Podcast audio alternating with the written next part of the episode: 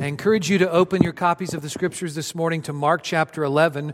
Mark chapter 11. If you don't have a Bible with you, you'll find a Bible near you in the hymnal rack of the pew in front of you, or if you're sitting in the front row of a section, you'll find that Bible beneath you in the hymnal rack. It's page 1008 in the church Bible this morning. Let me just say, as you can see, we are concluding our gathering this morning with a time around our Lord's table. And so if you came in this morning and you didn't pick up a communion cup, they're available out in the lobby. And so if you need to go and get one of those right now, feel free to do that. But while you're finding your place in God's Word, let me just say, let's never overlook the treasure we have in this book. Every Sunday we open this book, and there is a reason for that. The words I speak are not authoritative. The words God speaks are authoritative. This book does not simply contain the words of God, this book is the Word of God. And I'm afraid that sometimes we get so used to having it and holding it, and we forget that there are so many languages and peoples around the world who do not have this in their mother tongue. We are a privileged people. Let's never take for granted what we hold in our hands this morning. And that's why every Sunday morning, when you walk into this room, this is where we go. This is the Word of God, given to us by the God who reveals Himself to us in His Word so that we can know Him. And that's what we've been talking about as we've been making our way through Mark's Gospel. God is revealing Himself to us in the Word and through His own Son, Jesus, who comes to live His life on purpose for us. And this word records for us the purpose for which he has come, and that is to give his life as a ransom for many. And so, as the people of God, let us hear the word of God this morning as Jesus calls us to live our lives on purpose in following him. And that means we've got to be willing to submit to him and surrender to him, the one who possesses all authority in heaven and on earth. So, do we? Because that's this scene and Mark chapter 11 and beginning in verse 27, and I'll read through verse 33.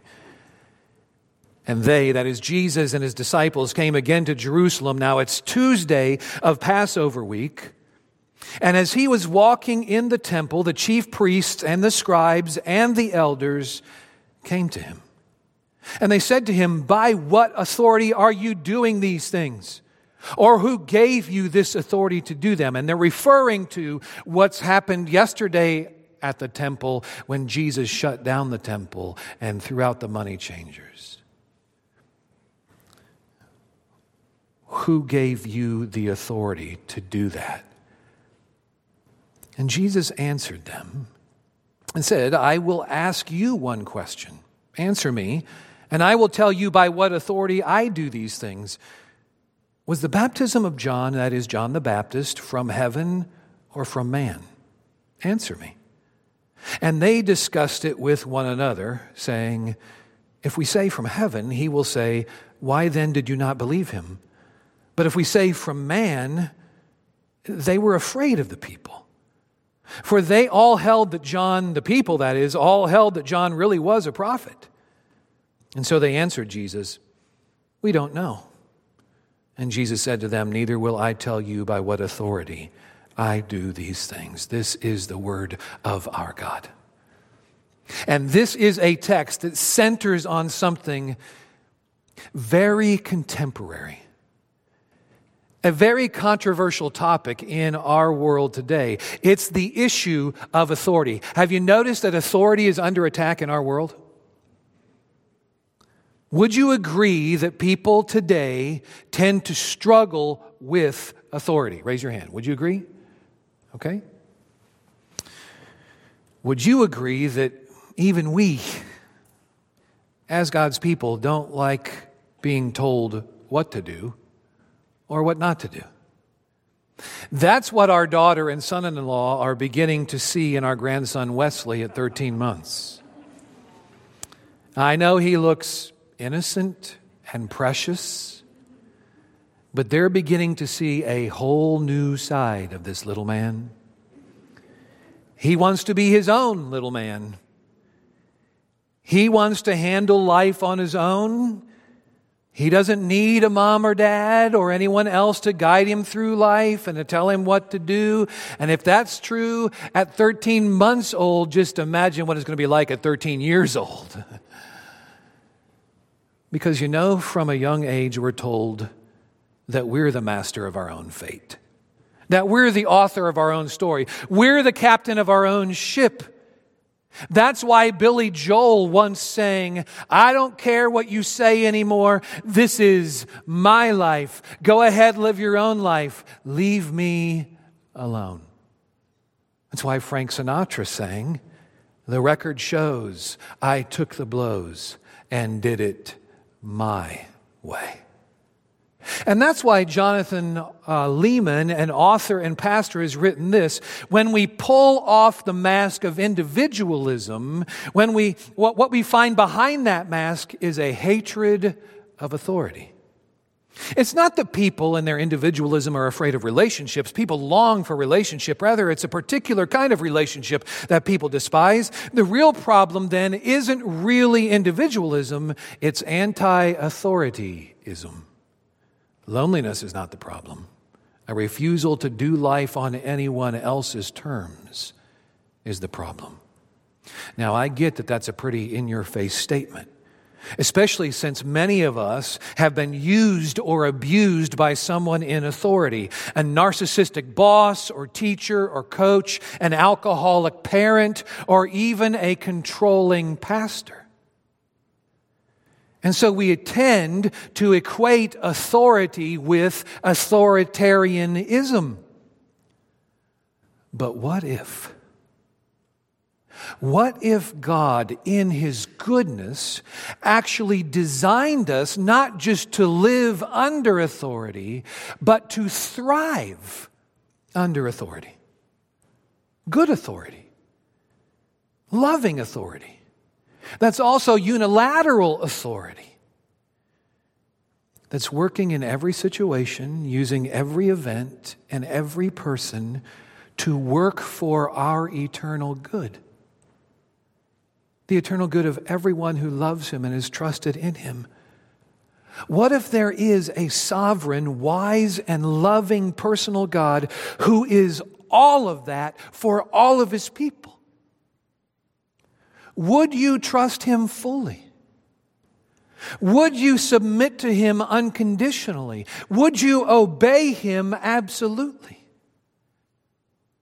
Would you? Because the big idea of this text in Mark chapter 11 is that Jesus isn't just an authority, He's the authority, the good authority. to put it in terms that kids can understand, Jesus is in charge. He's the boss. And as the children of God, we are learning to embrace that and love that. But here in Mark chapter 11, there's a group of guys who hate that. And that's why this scene opens with a cosmic confrontation in verses 27 and 28. Now, there have been some pretty well documented confrontations in our world's history. The Hatfields versus the. All right, we'll try this again. All right, so you didn't know the question was coming, so I'll be patient with you here. The Hatfields versus the McCoys. Reagan versus all right, we'll try this one more time. Reagan, all right, so just so you know what's coming, tear down this wall. All right, so that's all you need to know. Reagan versus Gorbachev. And then the granddaddy of them all, the Bears versus the Packers. But none of those confrontations can even begin to compare with this cosmic confrontation. This is evil standing in the face of good, death standing in the face of life when Jesus arrives back in Jerusalem on Tuesday and is walking in the temple, where just yesterday on Monday, he stepped onto the Jewish religious leaders' turf and stopped the temple dead in its tracks. There's a group of guys here who are not happy. Jesus shut down the money changers. He shut down the pigeon and lamb brokers. He shut down the selling and the buying and the commercializing. He shut it all down and then he sat down to teach in mercy and kindness to explain why he had done what he had just done, and all eyes were on him. Remember, we think of the temple as being this, you know, maybe about the size of this room or the size of this building, but the temple in Jerusalem is the size of 26 football fields. And Jesus has everyone's attention. All eyes are on him, all ears are tuned into him, because when Jesus speaks, everybody listens. For one day, the Son of God, ruled the temple of God to point people to God. And that's why the religious leaders are ticked. Jesus is reigning on their Passover parade. He is affecting their bottom line. And so now when he arrives at the temple the next morning, the people are thrilled that Jesus is back again. He's doing a walk and talk with the people. They are taken with Jesus. They're enthralled with Jesus. And Luke chapter 20 tells us that they're taken and enthralled with Jesus because Jesus is preaching to them as he's walking the good news, the gospel, that there is hope in God. And as Jesus is preaching in this walk and talk, he is stopped dead in his tracks.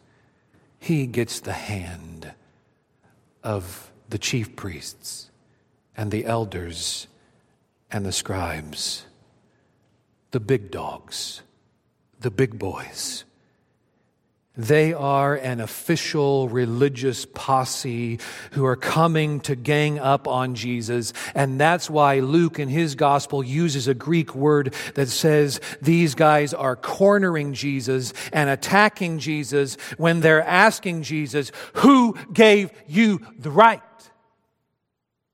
to do what you did yesterday? Who gave you that authority? Because we're in charge here. And we didn't give you that authority. Where are your credentials? Because they can't even begin to compare with my credential, with our credentials. Who do you think you are, Jesus? Now, before we unpack the purpose behind their question and what's driving their question, let's consider what's missing from their question. Did you notice it? Did you notice that these guys, the religious authorities in Israel, don't deny that Jesus possesses authority? They don't deny that Jesus has power. They can't. You know why? Because all the way through Mark's gospel, Jesus has been putting his power on display in high definition for all to see. They've witnessed it. These very men who are attempting to shut him down because we're told back in Mark chapter 1 verse 22 that Jesus teaches with authority. In Mark chapter 1 verse 27, we're told that Jesus demonstrates his authority over demons. In Mark chapter 2, where four men let their paralytic friend down through the roof just to get him to Jesus, Jesus heals him to prove that he has the power to forgive sins. In Mark chapter 3 verse 15, Jesus proves his authority over sickness and illness. In Mark chapter 4, he shows his authority over nature. Remember when he stills the storm by standing in the stern of that boat, saying, Peace, be still. And then in Mark 5, Jesus demonstrates his authority over death when he takes Jairus' daughter by the hand and says, Little girl, it's time to get up. And she does. He raises her from the dead. Jesus has put his power on display in so many ways with so many people. And that's why we kind of need to step back from this scene in the temple for a moment as Jesus is doing this walk and talk with the people. And we need to step back because there are probably people there at Passover at this moment who hadn't just witnessed Jesus' authority, they had personally experienced Jesus' authority. Remember, historians tell us that there are two and a half million Jews in Jerusalem for Passover week. And if we could zoom in on some of those faces in the crowd, we would recognize them from our study in Mark's gospel.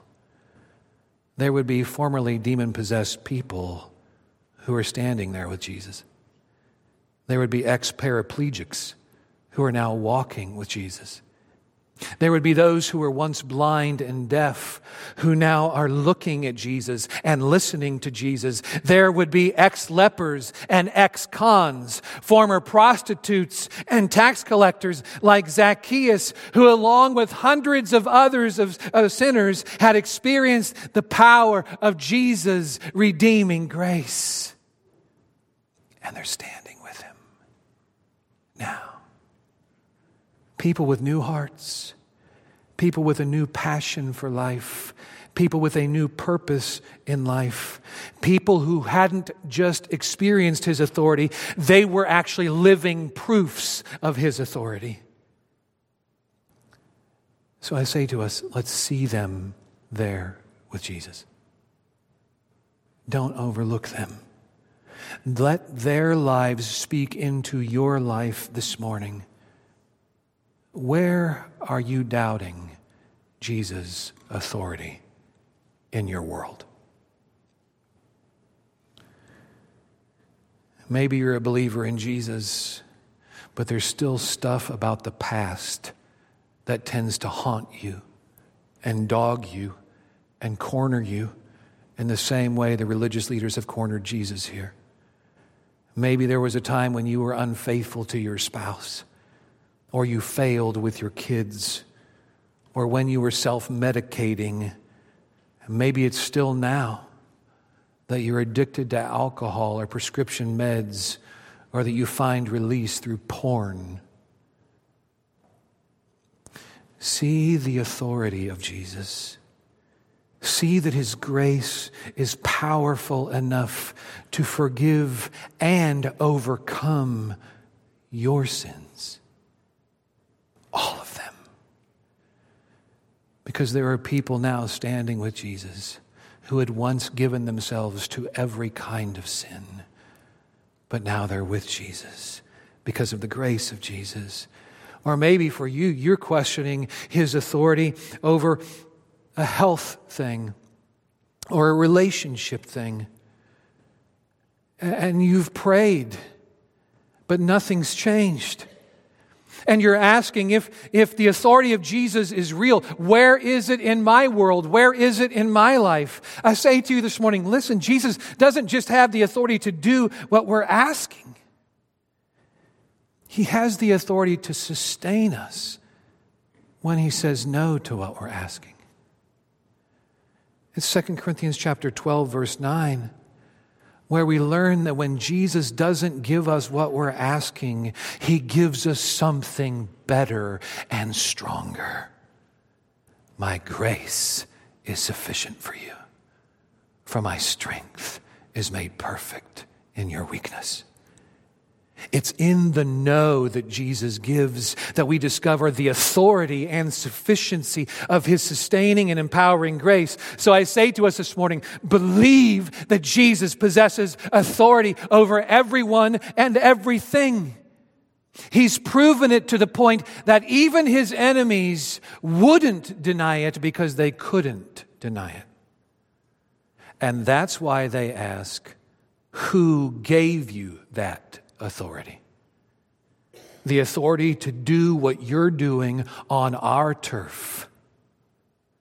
And if you've been around for our study in Mark's gospel, you would know then where the religious leaders are going with their line of questioning here, because back in Mark chapter 3, some of these very guys here, some of these same Jewish religious leaders accused Jesus of getting his authority from where? From Satan. And that's still their line of questioning here. That's where they're headed. That's where they're going so that they can crucify Jesus for blasphemy. But Jesus is wise to that. He knows that, which is why he's not going to play their game. Instead, he's going to answer their question with a question in verses 29 through 33. It's a penetrating question. Jesus is going after their hearts. He's going to uncover their motives. What are they after here? Why are they asking this? Why are they confronting Jesus and cornering Jesus and attacking Jesus? Now, before we dive into the specifics of Jesus' question for them, Let's just pause for a moment and look at the mercy and kindness of Jesus. I mean, this is a religious posse who won't stop dogging Jesus and attacking Jesus until they've succeeded in killing Jesus, until he's hanging like a criminal from a cross. And Jesus knows that. In fact, if you go back in Mark's gospel, you would find three different times where he's predicted that these are the very men, the chief priests, the scribes, and the elders, who will have him arrested and crucified. And yet, when they show up, he doesn't turn away from them. He doesn't ignore them and walk away from them. He answers them. He engages with them, He communicates to them. Now, He isn't going to jump through their hoops, He isn't going to play their games, but He will demonstrate His mercy and kindness to them by answering their question with this question Was the baptism of John, John the Baptist, was that a God thing or a man thing? It isn't a snarky response. It's a masterful response.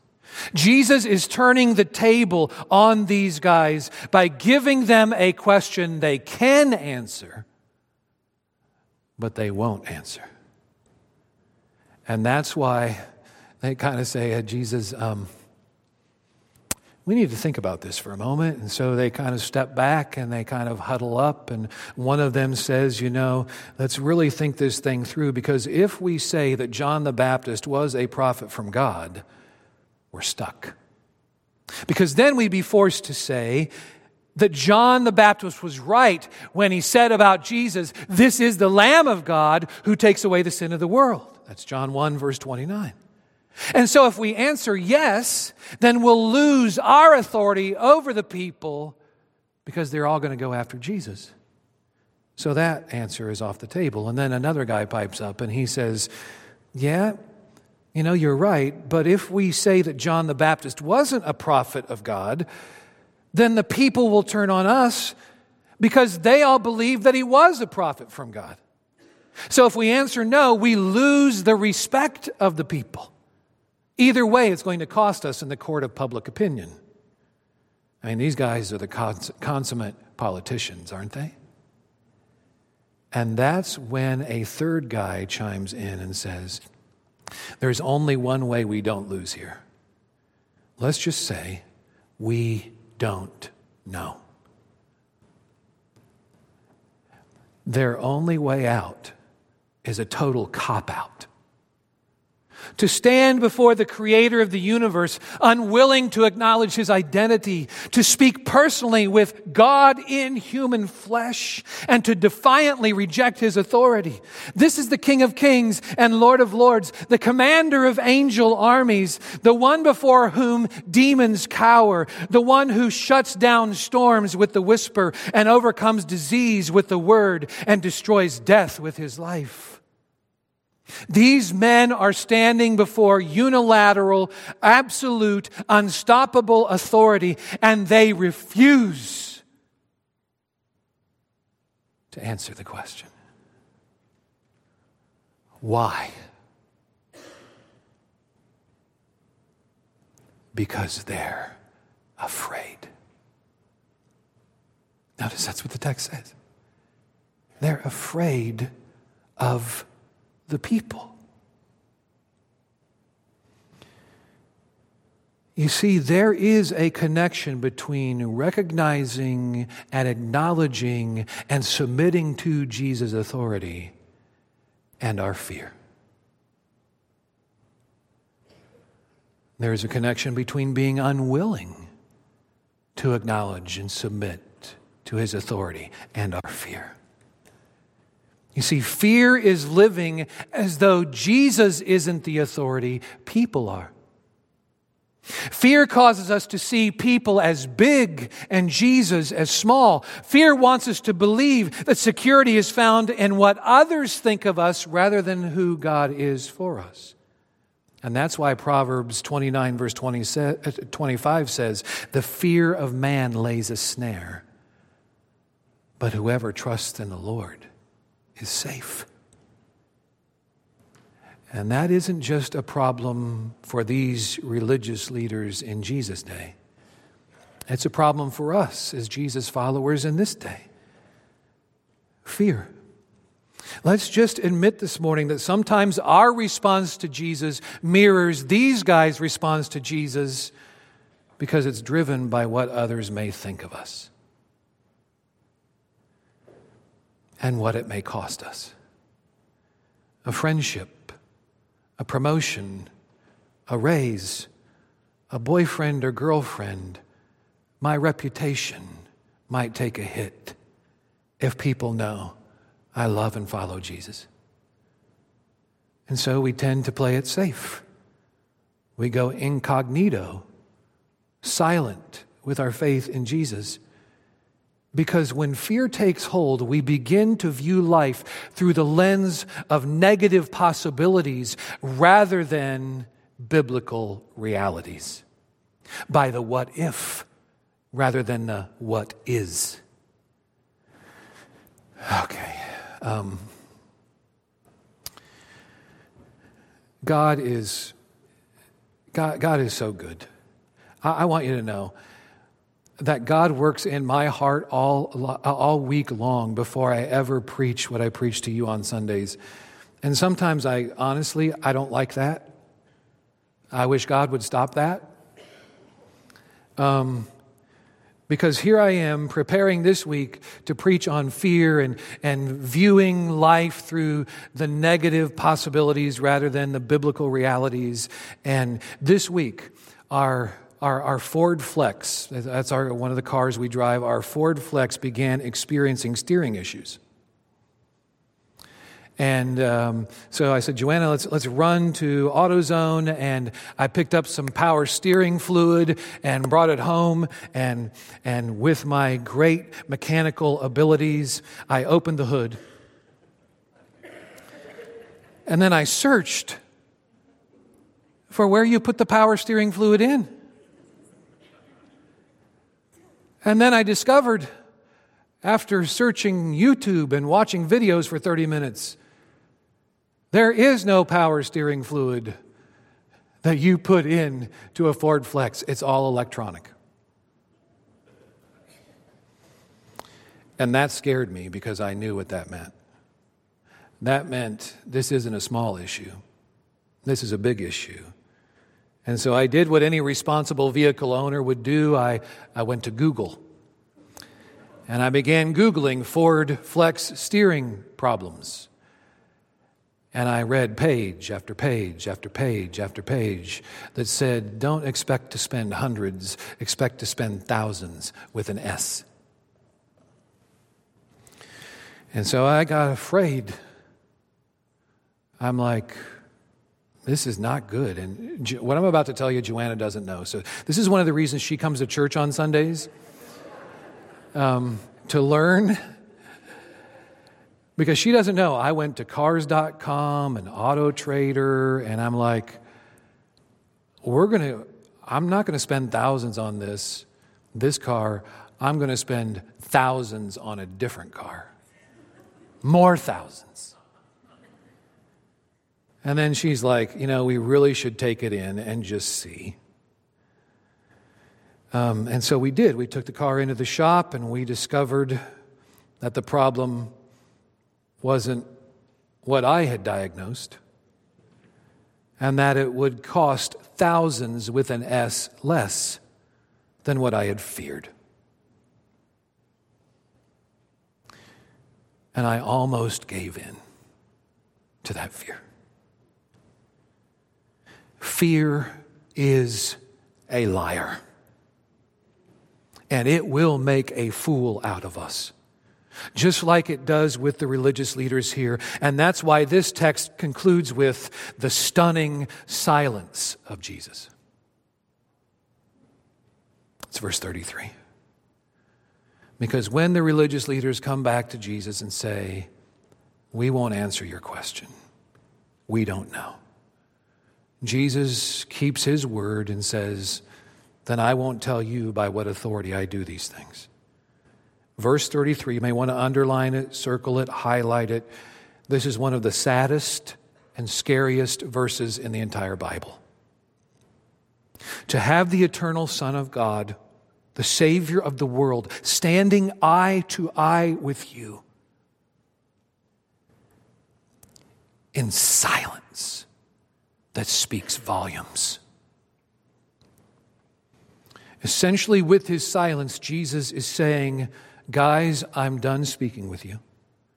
For three plus years, I've been answering the question you've been asking about my authority. In my miracles, you've seen my power.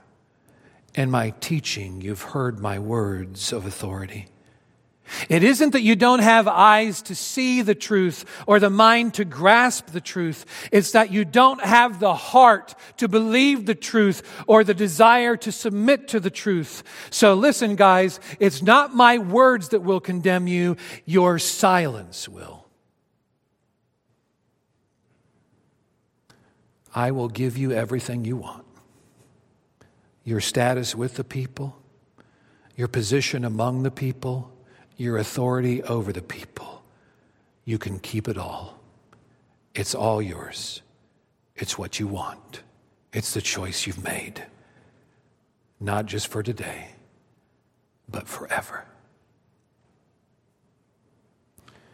And that's why we read in the very next verse, in Mark 12, verse 1, that Jesus began to speak to them in parables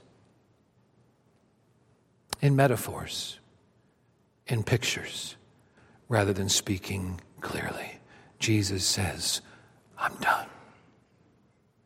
You've seen enough, you've heard enough. Your problem isn't that you lack information, your problem is that you lack me.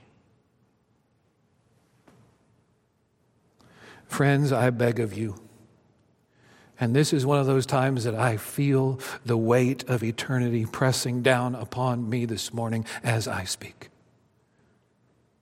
Please, please, please do not go where these, these religious leaders are going. Do not do what they are doing. Do not turn a blind eye or a deaf ear to the authority of Jesus. Do not continually walk away unmoved and unchanged by the love of Jesus. God's mercy does have its limits. There will come a day, if you continue to reject it, that you will move past If we repeatedly reject the light we've been given about Jesus, eventually that light will go out and we won't be able to see Jesus. That's why the Bible says today is the day of salvation. And some of you, you, you come here to Bethel week after week, and we're so glad that you're here. We love having you here. But each week, you walk out of this room intrigued by Jesus and fascinated with Jesus, attracted to Jesus, but you're rejecting Jesus because you haven't come to Jesus. You haven't entrusted yourself to Him. You aren't trusting in Him. So, will you, right here, right now, today, I plead with you, will you come to Jesus? And that's not just a question for those who are new here. That's a question for those of you who've attended here for, for years or decades. Have you genuinely embraced this Jesus by faith alone? Hear again the words of Jesus in Matthew 11, verse 28 Come to me, all you who labor and are heavy laden, and I will give you rest. Come, Come to the one who has come to give his life for you. The one who possesses all authority in heaven and on earth has wielded that authority to die for us. Nothing could stop him from dying. No one could stand in his way of going to the cross in our place for our sins and dying where we should die. And that's why Jesus says in John 10, 17, and 18, For this reason the Father loves me, because I laid down my life that I may take it up again. No one takes it from me. I lay it down of my own accord. Get this I have authority to lay it down, and I have authority to take it up again. Do you see the love driving the authority of Jesus, the love for you? He can't be stopped from going to the cross. That's how he wields his authority. He is not an authoritarian, He is a lover of your soul. Would you trust Him? Would you come to Him? Would you stop rejecting Him and receive Him? Because Acts 16, verse 31 says, Believe on the Lord Jesus Christ and you will be saved. Repent and come to Jesus, and He will save you. And when you're a child of God by faith in Jesus, then you learn that the authority of Jesus isn't something to be feared and rejected, it's something to be embraced and loved. The King of the universe isn't working against you, He is working for you. So here are three takeaways for us today who are followers of Jesus. Number one, submit to Him. Submit to Him, submit to His authority.